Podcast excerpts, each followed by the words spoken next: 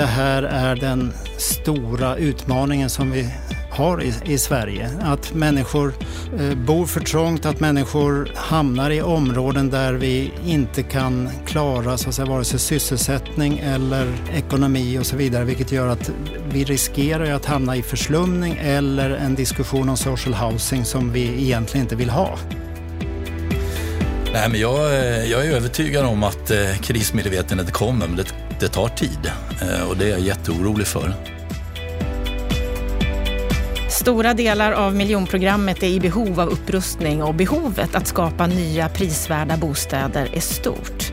De som förespråkar nya boendeformer menar att om man gör rätt saker och om man framförallt vågar så kan man få in nödvändigt kapital och stabilitet i de mest utsatta områdena. Men det finns också kritik mot boendeformen delägarboende. Något som vi ska prata om i dagens Bopolpodden. Varmt välkommen! Jag heter Anna Bellman och som vanligt så börjar vi med veckans Aktuellt. Varmt välkommen tillbaka efter sommaruppehållet Lennart Weiss. Tack för det Anna. Har du haft en skön sommar?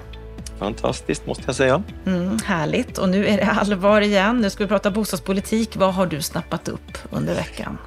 Ja, det första jag möttes av eh, när jag kom tillbaka till stan, det var en debatt om bristen på studentbostäder och, och den kan man ju säga, den dyker upp lika regelbundet som vi har röt månad i Sverige varje år i augusti.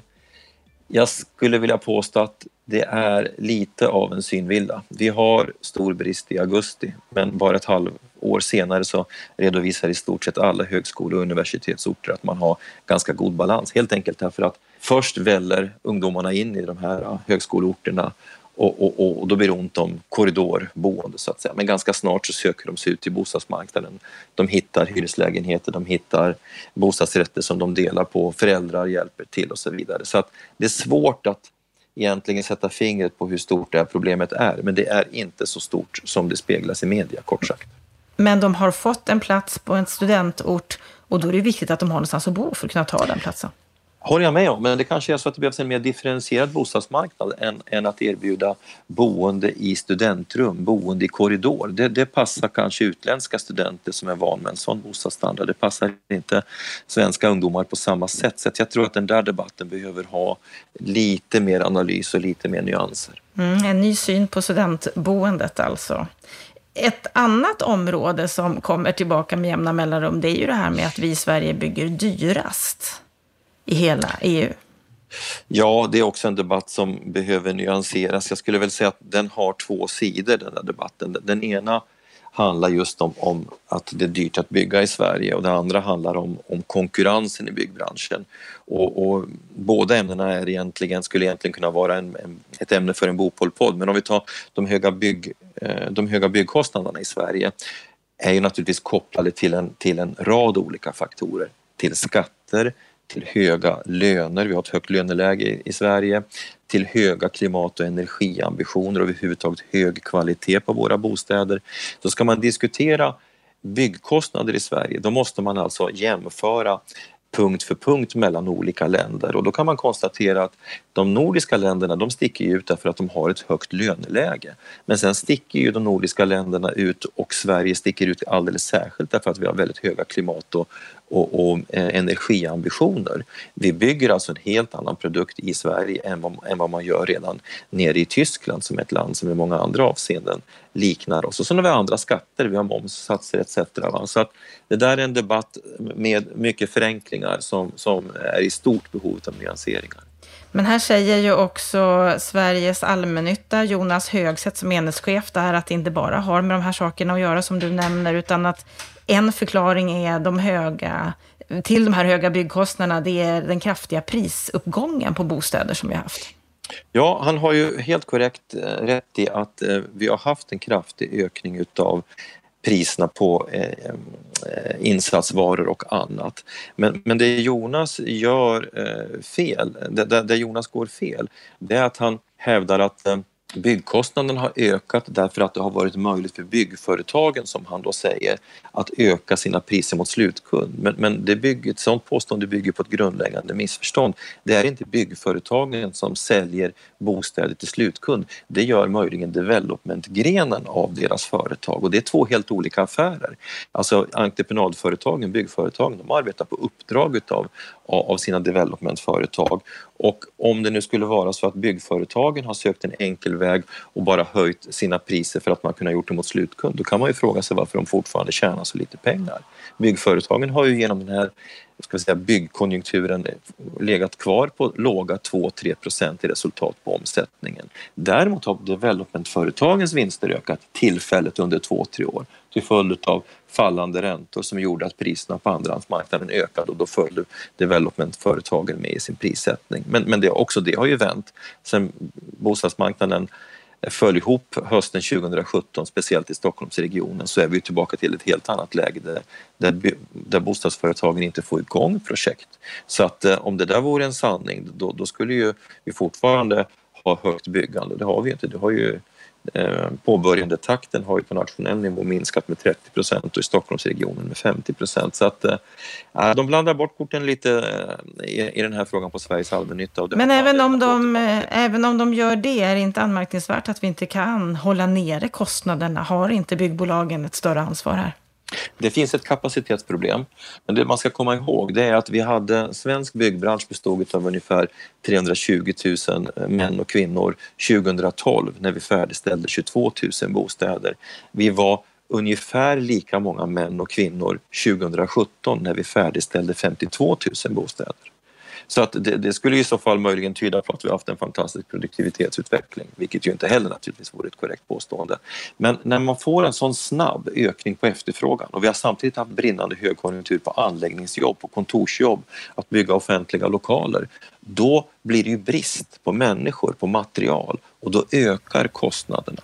Mm. Så är det. Det, är, det. det, är helt korrekt. Men det har ingenting, eller i varje fall väldigt marginellt att göra med att det skulle vara bristande konkurrens. Jag skulle säga att vårt problem i byggbranschen är att vi har för många företag, en för, för splittrad struktur.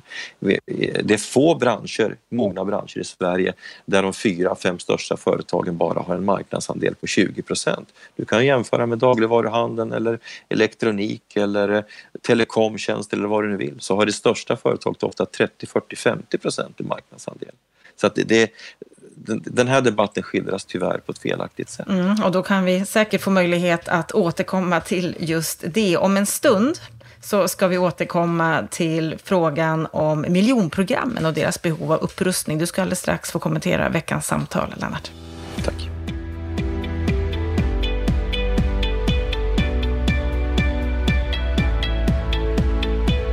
Är mer blandade upplåtelseformer på lägenheter en lösning på vårt lands bostadsutmaningar?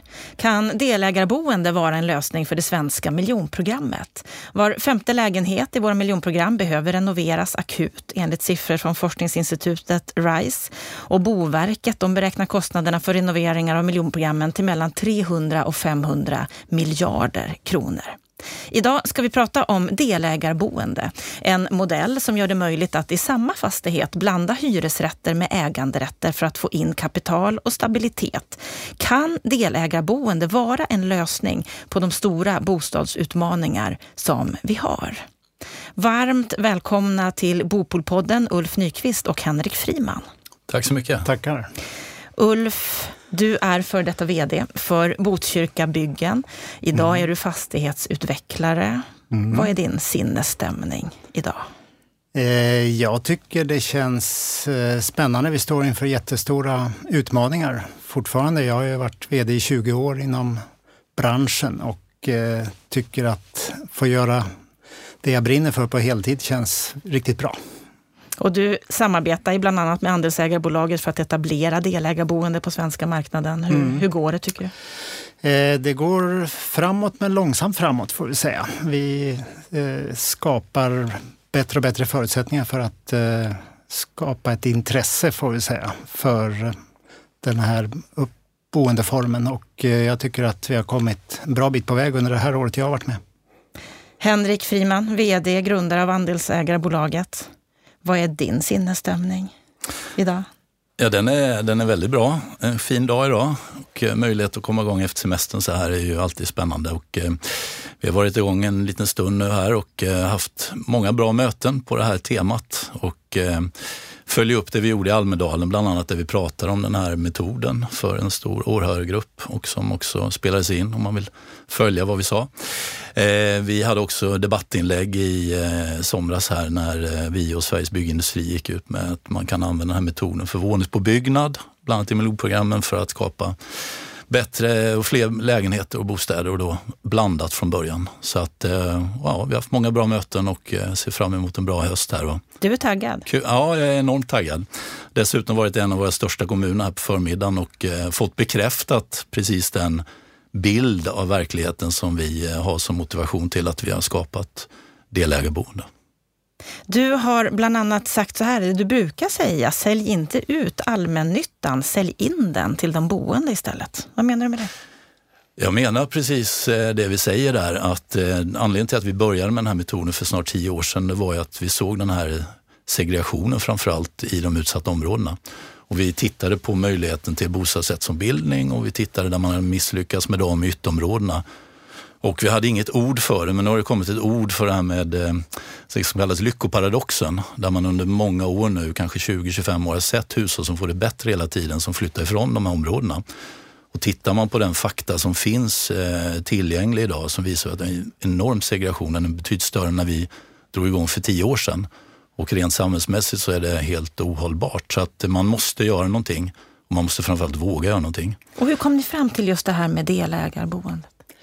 Eh, nej, men man kan väl säga under mina år i, i Botkyrkabyggen så var ju det här den stora utmaningen. Vi hade eh, ungefär 85 procent miljonprogram i, eh, av våra 12 000 lägenheter. Vi hade, om man tittar på de listor som finns idag, det fanns inte från början, men eh, polisens lista över utsatta områden, särskilt utsatta områden, så, så var ju det över halva beståndet människor bodde i det. Så att eh, det har ju varit ett sökande efter hur får vi människor med kapital och tillräckliga inkomster att stanna kvar i, i våra områden och hur kan vi skapa ett ökat intresse för den här typen av områden. Och den tredje frågan, hur skaffar vi kapital för att rusta upp våra områden? Därför att eh, i eh, Botkyrkabyggen och i ja, jag kan säga 100-150 stadsdelar i Sverige så har man inkomster som gör att man inte tål speciellt mycket hyreshöjningar. Och det där är ju en jätteutmaning som blir väldigt påtaglig i ett, i ett företag som Botkyrkabyggen som har så mycket miljonprogram medan andra kanske tycker att de kan ja, dölja det där eller lite grann skjuta på problemet. Eh, men eh, ja, för vår del så var det ju här en bidragande orsak till att när Henrik kom med sitt förslag till hur man skulle kunna skapa andelsägande i hyresrättsbeståndet så ja, tände jag på den idén och vi försökte utveckla det här tillsammans då i Botkyrka byggen tillsammans med några andra företag också. Då. Och hur utbrett är det idag? Ja, det finns nu, vi har använt den här metoden i fem år i Botkyrka byggens bestånd eh, och det har funkat alldeles utmärkt, över förväntan. Vi inser att det här är ett maratonlopp, inget sprintlopp, att eh, etablera en ny boendeform i Sverige. Eh, så att vi har en långsiktig plan, det har fallit väldigt väl ut. Eh, nu träffar vi, vi har bildat ett, ett team i bolaget för att faktiskt etablera det här som en, en riktig upplåtelseform, inte bara i provhänseende utan faktiskt på riktigt. Och vad krävs för att det ska bli en riktig? Nej, men det krävs eh, flera Ulf Nyqvist bland annat. Eh, vi lyssnade på Bopolpodden här lite innan med Stefan Attefall. Han pratade om avsaknad av krismedvetenhet hos många i branschen. Mm och eh, riskbenägenhet att våga prova någonting nytt. Nu är ju inte det här, anser vi, någon risk längre för nu har det gått igenom med det har testats i fem år. Eh, vi har gått igenom med jurister, vi har, eh, ja, vi har gjort hemläxan helt enkelt. Så vi känner att vi har en trygg metod. under de här fem åren har väl stöket på bostadsrättsmarknaden visat att det finns kanske mer problem i andra upplåtelseformer än vad det gör. Så vi känner en stor trygghet och en av de absolut stora tryggheterna i vår metod är ju att det är alltid ett stort fastighetsbolag som är kvar och förvaltar. Mm, för om vi ska titta på mm. vad det här är för någonting. Ja, det kanske är bra. För det är ju, det är ju mm. inte superstort idag, än så länge. Så andelsägande, om man tittar i korthet så fungerar det så att de boende de erbjuds att köpa andelar i fastigheten. De får dispositionsrätt till sina lägenheter. Men bostadsbolaget är kvar som huvudägare och förvaltare. Mm. Vad, vad, vad skulle ni säga, vad skiljer den här boendeformen från ägarlägenheter? Ja, dels är det ju juridiken att ta sig dit. Och eh, när vi startade det här och diskuterade bland annat med Ulf och flera bolag om, för då kom ägarlägenhetslagstiftningen om nyproduktion. Och man började diskutera kanske ägarlägenheten möjlighet för att lösa även miljonprogrammens utmaningar och de som vill äga ska kunna stanna kvar. Men det finns en hel del, dels är det väldigt dyrt att skapa ägarlägenhet i befintliga fastigheter en sta, stor startkostnad. Sen krävs det en väldigt eh, stor administration i form av att man bildar samfälligheter med mera, med mera. Och kanske den viktigaste delen är att när man har ägarlägenheter så har man den fria uthyrningen.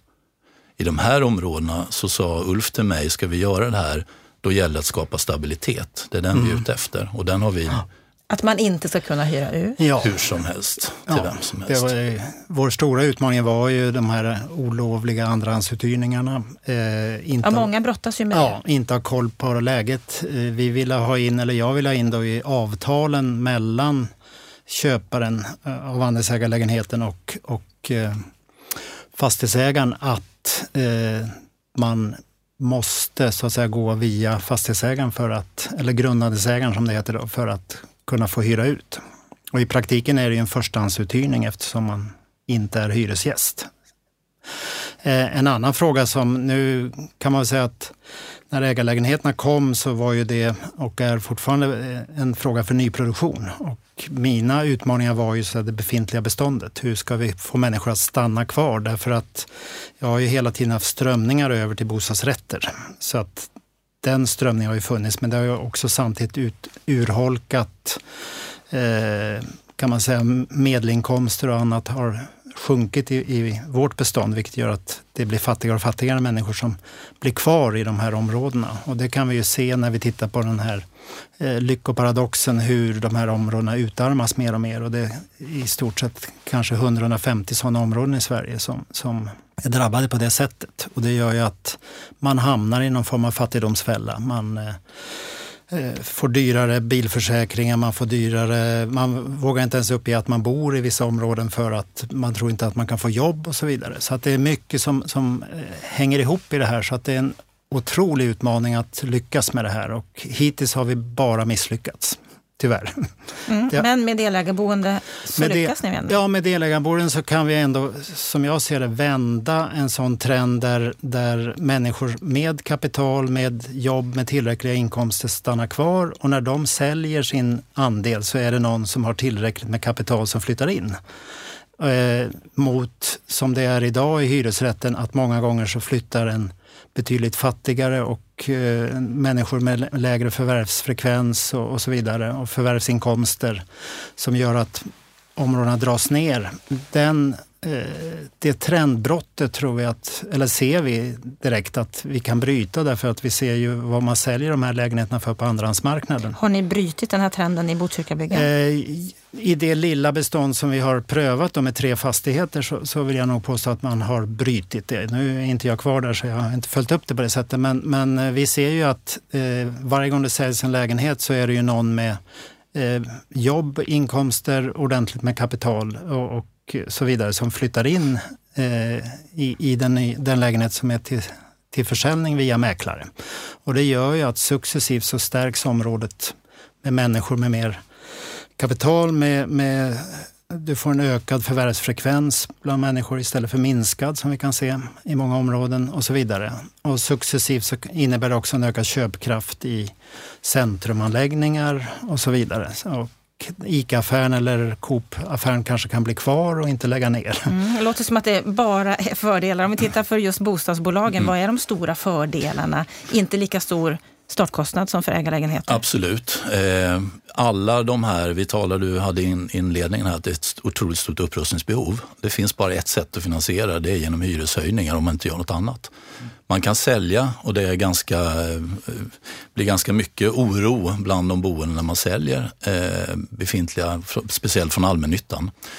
Men det vi har skapat här och titta på vilken fakta som finns. Det, tänkte på under Järvaveckan släpptes en rapport som eh, The Global Village hade som just beskriver i siffror från SCB skillnaden mellan ett så kallat utsatt område eller förortsområde och övriga Sverige. Och det är beklämmande hur stor skillnad det är.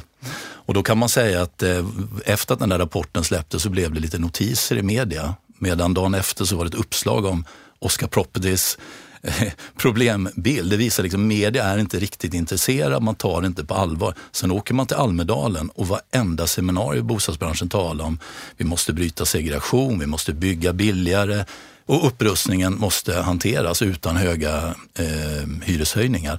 Och då finns det ju ingen godisknut på det där.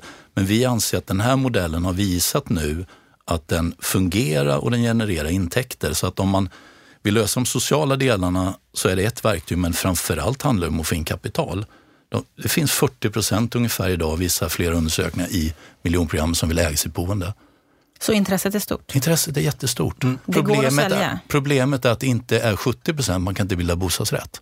Och det har inte blivit lättare med nya låneregler och så vidare. Och ju mer de här områdena, som Ulf var inne på, utarmas, ju mindre intresset blir bland de boende att investera. För området tappar status. Mm. Nu har man ett gyllene läge de närmsta 5-10 åren att faktiskt göra någonting. Den här metoden den har visat att man kan få in kapital. Och jag hade just på dragningen i Almedalen visat att om man skalar upp det här, det är då man får effekterna. Vad kostar det då för den enskilde som vill köpa en Ja, de priserna som eh, ligger, om man talar generellt om i landet, så kan en hyresgäst köpa ungefär en andel för en halv miljon till 700 000. Och, Men då är det en högre hyra än om man hade varit hyresgäst? Ja, man har lite högre avgift eftersom man inte har del av lånen i, i några fastigheter och så vidare, utan man betalar en liten överavgift. Då. Men vi tycker inte det är ett problem för att vi vill inte skapa en ökad belåning på det sättet. Vi vill också att det är en kontrollerbar kostnad för andelsägarna. Därför har vi också lagt in att den här kostnaden får utvecklas bara med en indexering. Vad är riskerna som, som köpare?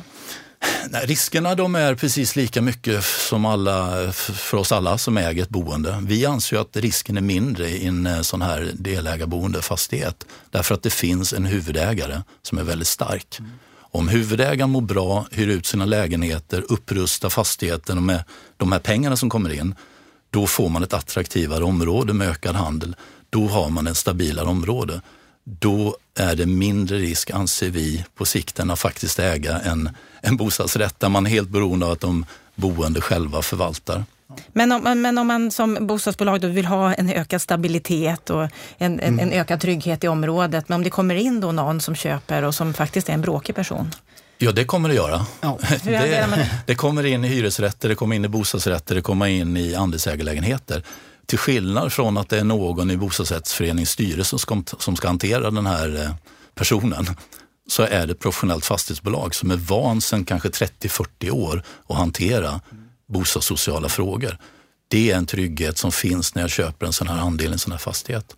Och det, ja. Ja. Nej, men jag tror väl också att det är viktigt för när det här lanseras att också vända sig till de bolag som, som vi tror är tillräckligt starka för att eh, hantera de här frågorna. Och det är ju större delen av allmännyttan eh, där man åtminstone har kanske tusen lägenheter uppåt eh, som har en, en långsiktig plan för hur man ska äga.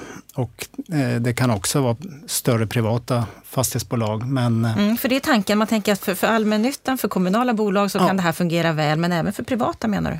Ja, jag tycker ju det att, att eh, har man en, en, i alla fall en långsiktig strategi i, i att äga, vilket eh, förhoppningsvis många idag har, eh, och många av de större som, som ägs av, av försäkringsbolag och, och pensionspengar, så kan man säga att den typen av ägande, den eh, ja, där får man en stark grundandelsägare som, som kan klara de här frågorna och är van med de här frågorna. De har dem dessutom i hela landet, vilket kan vara en styrka jämfört med allmännyttan som finns på den lokala marknaden. Och om jag då som, som privatperson vill köpa en andel. Ni säger att det är låga andelskostnader, en halv miljon, men det är ju ganska mycket pengar för många som, mm. som kanske inte har den ekonomiska ja. Ja. styrkan. Kan jag låna i banken? Ja, vi har tagit fram en modell för det. Eh, som, eh, bankerna var ju naturligtvis lite njugga i första diskussionerna för de förstod inte vad det här var och sa att ni måste ju genomföra det här så vi ser hur det funkar. Det har vi gjort efter fem år och samtidigt så har även bankerna börjat titta mer på social hållbarhet. Man skapar sociala obligationer, det har inte funnits förut. Så man börjar se lite att vi måste kanske vara med med vårt kapital. Nu finns det ju inte bara banker att finansiera sådana här produkter. Vi tittar ju på försäkringskapital, obligationer och eh, andra Men hur ser räntebilden ut? Är det bättre eller sämre än bostadsrätter? Hur? Eh, vi eh, räknar väl med att på sikt kommer det säkert bli samma villkor oavsett vilken upplåtelseform. Men det är inte det Men det är inte det idag. Nej. Idag har du en lite högre ränta på de koncepten som vi har tagit fram. Och det är inget problem egentligen därför att priserna kan ligga lite lägre. Det är bättre än att ta ett blankolån, att man får den här lånelösningen. Så att det som jag brukar säga, vill man lösa det så går det att lösa det. Mm. När det gäller säkerhet, vad, vad, vad efterfrågar bankerna där? När de bankerna efterfrågar en säkerhet och idag är det ju eh, fastighetsbolagen som får gå in och agera lite säkerhet mot banken så som konstruktionen ser ut idag. För vi vill inte pantsätta de här fastigheterna på något sätt. Men eh, den stora vinnaren är ju fastighetsbolaget som får in det här kapitalet. De har ju dessutom kontroll på fastigheten, de äger huvudsakliga fastigheten. Så att det är en god affär och den ska jämföras mot att inte göra det här utan istället upprusta antingen väldigt lite för att inte hushållen klarar hy hyreshöjningen eller upprusta väldigt mycket så att vissa får svårt att betala hyran. Man måste hela tiden titta vilka valmöjligheter. Vi säger ju social aspekt är det här oslagbart. Jag har ju sagt att vi vill bli nominerade till sociala Nobel, Nobelpriset. Eh, men framförallt är det i grunden ekonomi det handlar om. Det finns inget annat sätt än en styckvis försäljning till de boende som ger bättre ekonomi. Det är grunden i vår metod. Mm. Som du sa, ekonomi. det är svårt för bankerna kanske att, att förstå den här formen och kunna ja. låna ut, men det är också en svår pedagogik för privatpersoner som kanske också har förstå, alltså knappt förstå vad en bostadsrätt eller hyresrätt eller skillnader. Och, och, och hur, hur, hur, eh, löser ni den pedagogiska utmaningen? Nej, men man kan väl säga att i alla fall i, i Botkyrka och jag tror många andra miljonprogramområden så, så är en majoritet av de som bor i, i de här områdena de har väldigt lite begrepp om vad bostadsrätt är. Därför att eh, i alla fall i Botkyrka byggens bestånd så, så, kom kanske 60 procent från andra länder och hade aldrig hört talas om bostadsrätter. Så när vi presenterade den här modellen på, vi hade stormöten där, där vi presenterade modellen, Henrik och jag tillsammans. Och då fick man ganska snabbt en, en, förståelse för vad det här var, att det var ganska likt ägarlägenheter i kanske de hemländer som man hade sitt ursprung ifrån.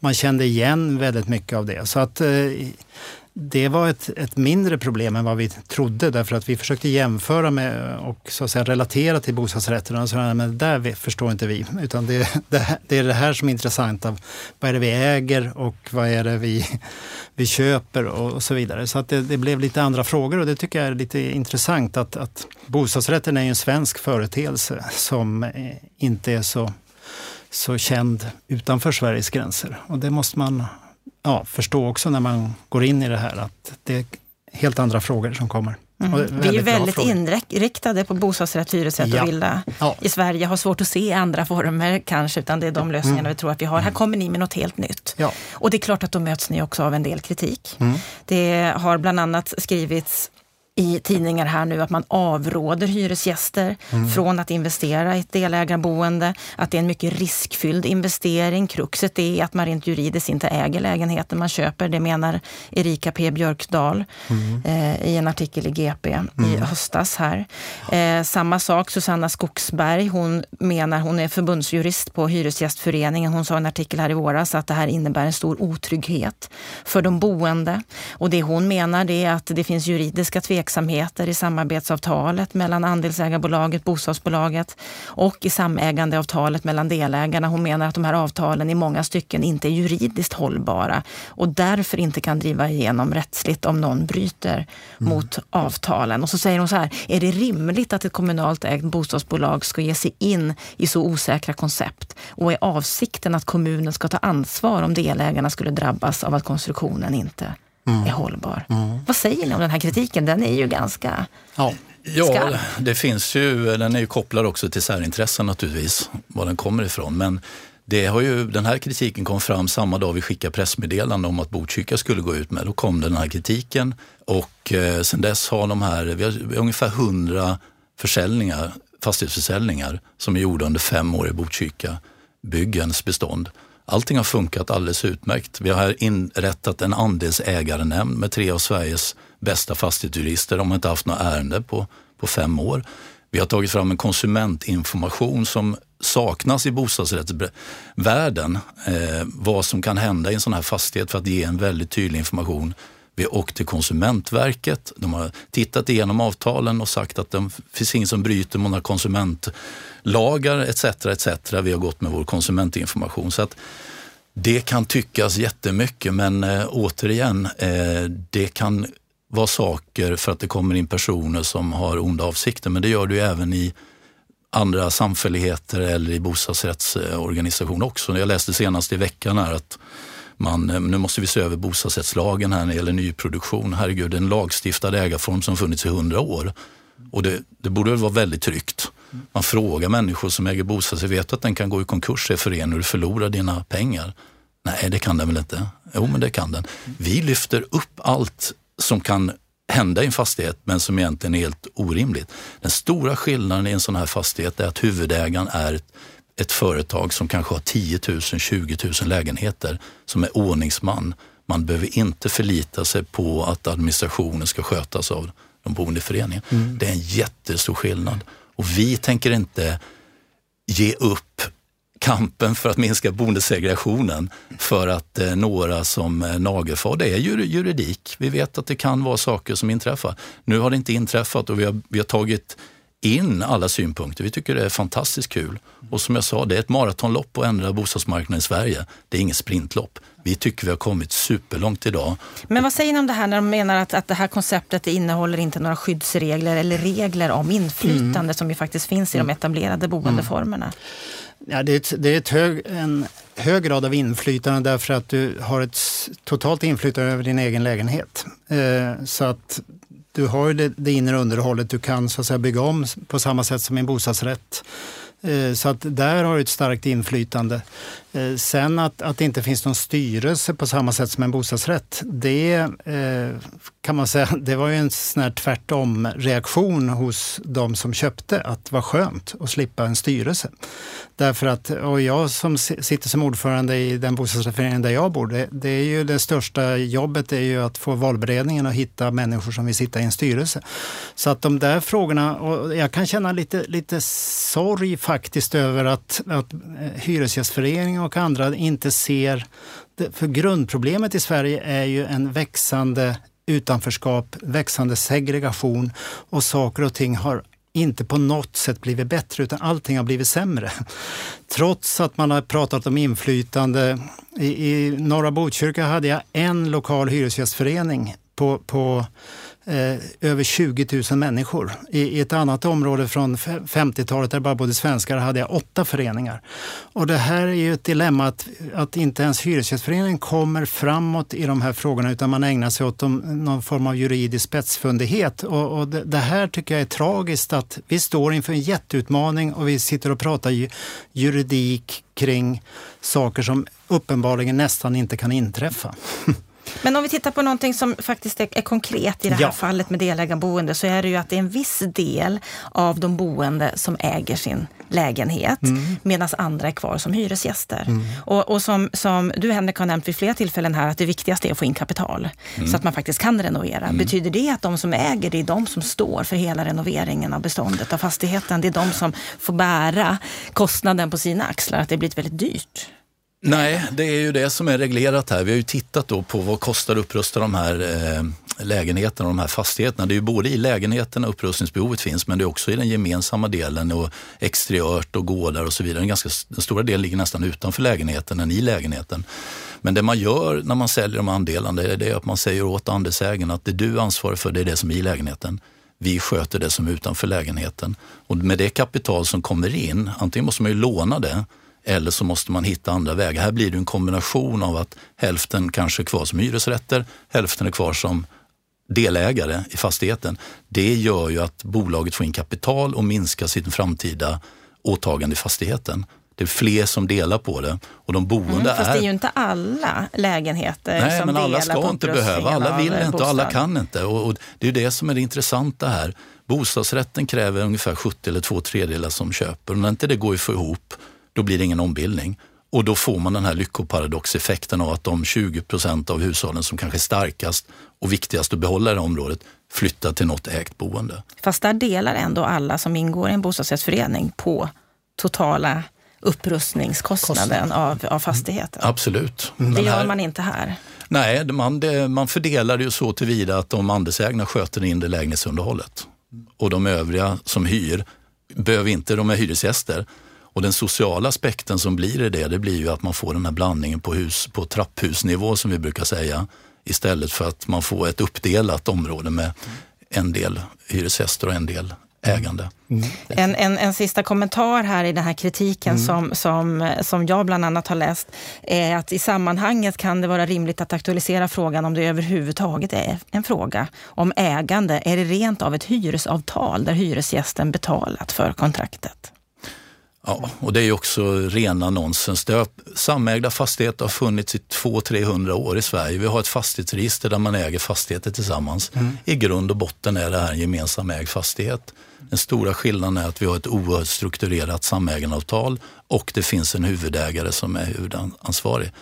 Det är inget, det är inget påhitt på det sättet.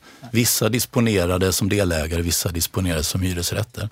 Så köp och försäljning av fastigheter är inget hokus pokus. Och sen om man vill göra det för att man vill stoppa utvecklingen och inte ha egna förslag, då kan man ju hitta saker hela tiden. Mm. Hur bedömer ni marknadspotentialen för det här?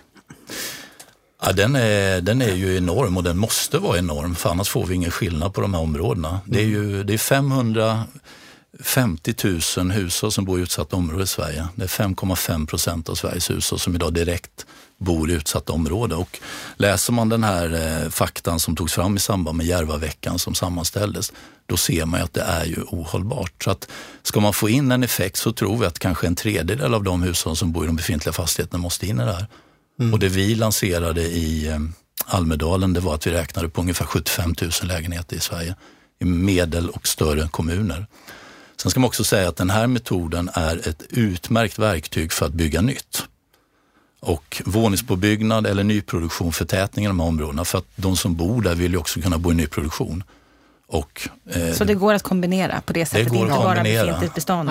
Absolut, och det gör ju också att om man ska trösta de som eh, håller i att alla befintliga eh, lägenheter måste vara hyresrätter, då kan man också kompensera genom att bygga nya hyresrätter i området mm. som man får kvar. Men den viktiga frågan är ju att få stabilitet och minskad boendesegregation. Och jag kan säga nu, eh, Stockholms stad är ute här och eh, ska ombilda ytterområden. Och just den här frågan vi var inne på tidigare här med att människor inte riktigt förstår. Vi har blivit kontaktade av stora grupper som bor ute på Järvaområdet som faktiskt säger att vi vill titta på er metod istället därför att vi förstår inte bostadsrätten. Vi är inte 70 procent som kan bli eh, köpa fastigheten, men vi är jättemånga som vill äga. Mm. Och vi har sett hur människor flyttar härifrån. Det här är någonting vi kan bara gå på fakta. Vi bor inte själva i de här områdena så vi ska egentligen inte uttala sig om. Jag brukar säga att det skulle finnas en Greta för social hållbarhet mm. som faktiskt säger att nu får det fan vara stopp på det här. Nu går och då det inte visar det sig att det finns ett intresse ifrån boende i de här områdena. Ja. Men är branschen mogen att ta till sig ett nytt grepp? Även om ni nu har testat det i fem ja. år och märker att det fungerar. Är ja. branschen mogen för det här? Eh, jag tror man börjar bli mer och mer mogen därför att jag tror att man börjar också inse att, att de här växande sociala klyftorna i samhället skapar problem.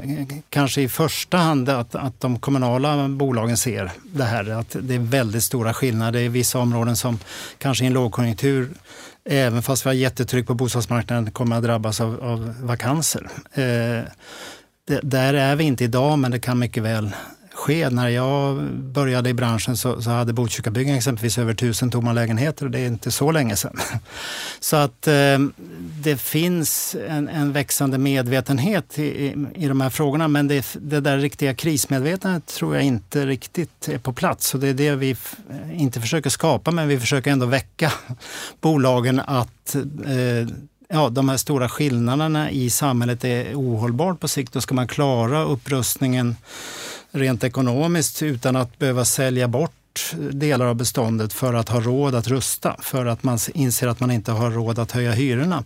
Då är det här en, en betydligt bättre väg eh, att få människor som kan engagera sig i området och, och eh, bo kvar i området och på så sätt stabilisera området än att få en, kanske som jag sålde 1100 lägenheter till någon långsiktig som sen visade sig vara, hade en långsikt på två år eller tre år.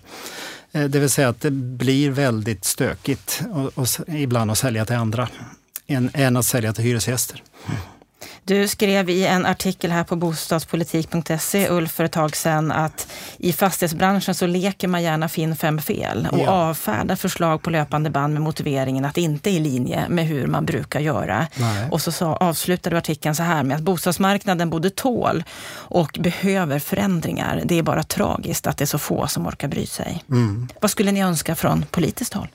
Nej, jag, jag skulle önska att, eh, vad ska vi säga, det, det är ett större engagemang för att det här är den, den stora utmaningen som vi har i, i Sverige. Att, att människor eh, bor för trångt, att människor eh, hamnar i områden där vi inte kan klara så att säga, vare sig sysselsättning eller eh, ekonomi och så vidare, vilket gör att vi riskerar att hamna i förslumning eller en diskussion om social housing som vi egentligen inte vill ha. Utan vi vill ju, de flesta människor i Sverige vill ju ha en, en allmännytta exempelvis som är till för alla, men som allt mer i vissa områden blir bara för vissa.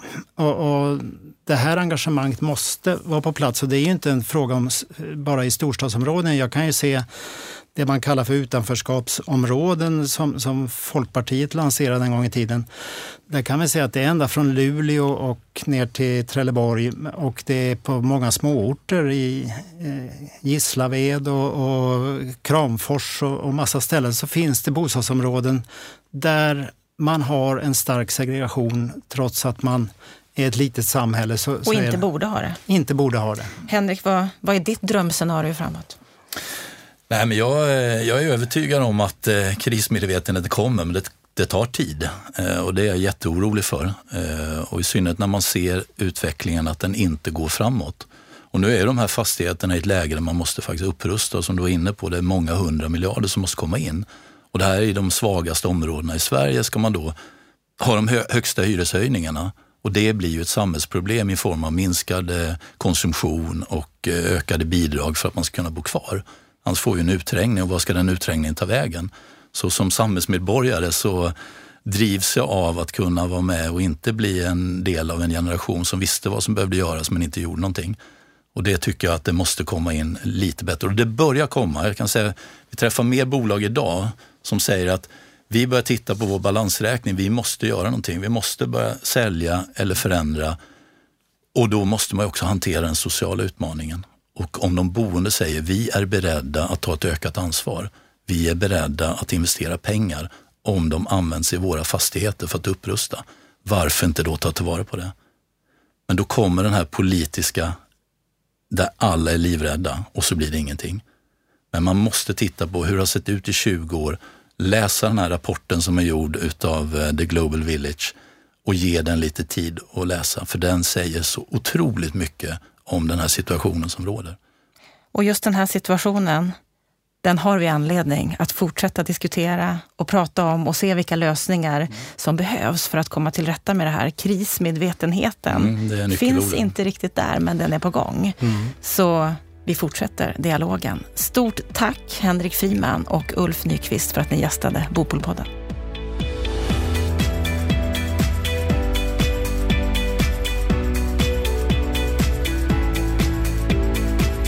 Ja, i samtalet här om delägarboende, krismedvetenheten finns inte där. Vad säger du om det här samtalet, Lennart Weiss? Jag tycker det var ett väldigt spännande samtal som, som belyser några högst reella problem som vi har på svensk bostadsmarknad. Alltså hela utgångspunkten för diskussionen är ju den sociala segregationen och, och, och i det sammanhanget så diskuterar ju också Ulf Nyqvist som ju är en gammal och synnerligen erfaren eh, VD i ett allmännyttigt bostadsföretag eh, de specifika problem som allmännyttan har i många områden med en, underhållsskuld Eh, som är svår att hantera när man får allt eh, ska vi säga, mer ekonomiskt svaga eh, människor i dessa områden med, med låg betalningsförmåga. Då blir det svårt att höja hyrorna för att liksom hantera det problemet. Så att jag tycker liksom själva utgångspunkten för samtalet var väldigt spännande och jag måste ju säga att jag tycker den problembeskrivningen de gör är helt relevant och, och mycket mycket centralt problem som tyvärr politiken väjer för i allt för stor utsträckning. Och är då den här lösningen med delägarboende, är den bra? Är den hållbar? Jag vill egentligen inte liksom eh, säga vare sig bu eller bä. Det, det, man, det man kan konstatera är att det just nu eh, finns ett ökat intresse för olika typer av blandformer. Eh, jag menar, vi har traditionellt sett eh, eh, en uppdelning i svensk bostadsmarknad mellan att äga och att hyra och på ägarsidan så har vi egna hem som, som har en väldigt stor marknadsandel och faktiskt är den största ägarformen och sen har vi bostadsrätten då som i och för sig då är väldigt stor i storstäderna. Men, men det finns ju specifika problem för, för de här olika upplåtelseformerna då, som vi inte behöver gå in i detalj. Men just därför att vi har det så, så ökar intresset för blandformer, typ hyrköp eller HSBs koncept dela för att eh, minska eh, tröskeln, tröskeln in på bostadsmarknaden framförallt för unga hushåll. Du har kooperativ hyresrätt och nu har vi också den här typen av delägarboende. Och jag tycker att fenomenet är i sig intressant att, att intresset för sådana blandformer ökar därför att politiken lyckas ju uppenbarligen inte lösa bostadsmarknadens problem inom ramen för de upplåtelseformer som vi har och inom ramen för de politiska verktyg som politikerna har anvisat för att lösa bostadsfrågan åt konsumenterna. Och då uppstår den här typen av problem som, som Ulf och Henrik pekar på. De gör en helt korrekt eh, eh verklighetsbeskrivning, måste jag säga, en helt korrekt analys. Sen kan man diskutera Eh, formen delägarboende och den variant de har skapat. Ehm, mm, men, men om, jag ställer, om jag ställer samma fråga till dig som jag gjorde till dem, tror du att marknaden är mogen för den här formen av, av nya grepp? Jag tror att alla nya grepp behöver ha sin mognadstid. Eh, det, det, tog, det tog ett par decennier för bostadsrätten att etablera sig på allvar i Sverige också och, och, och bli förstådd i ett internationellt perspektiv är ju bostadsrätten en väldigt märklig boendeform där du äger liksom en, en andel i en förening och har en dispositionsrätt.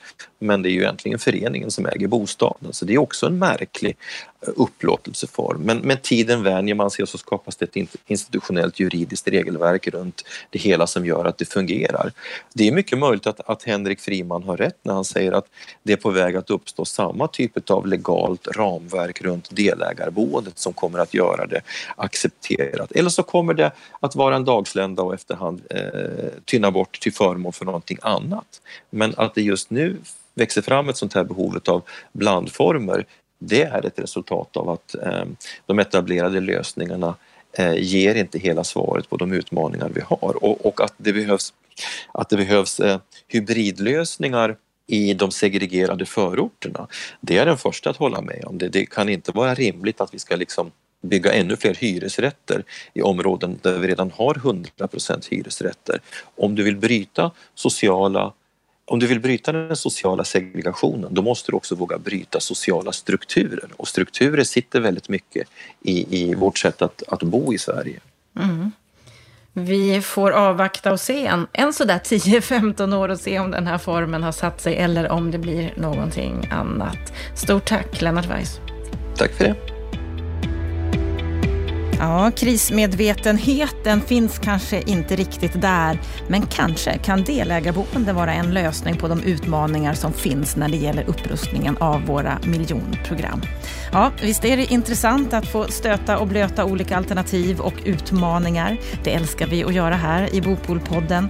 Gillar du det du hör så sprid gärna den här podden och kontakta oss om du vill på podd bostadspolitik.se. I nästa veckas Bopolpodden så får du träffa en av våra mest framgångsrika börs Där hon går fram pratar man om Biljana-effekten. Håll ut. Om en vecka är vi tillbaka. Ha det riktigt bra till dess.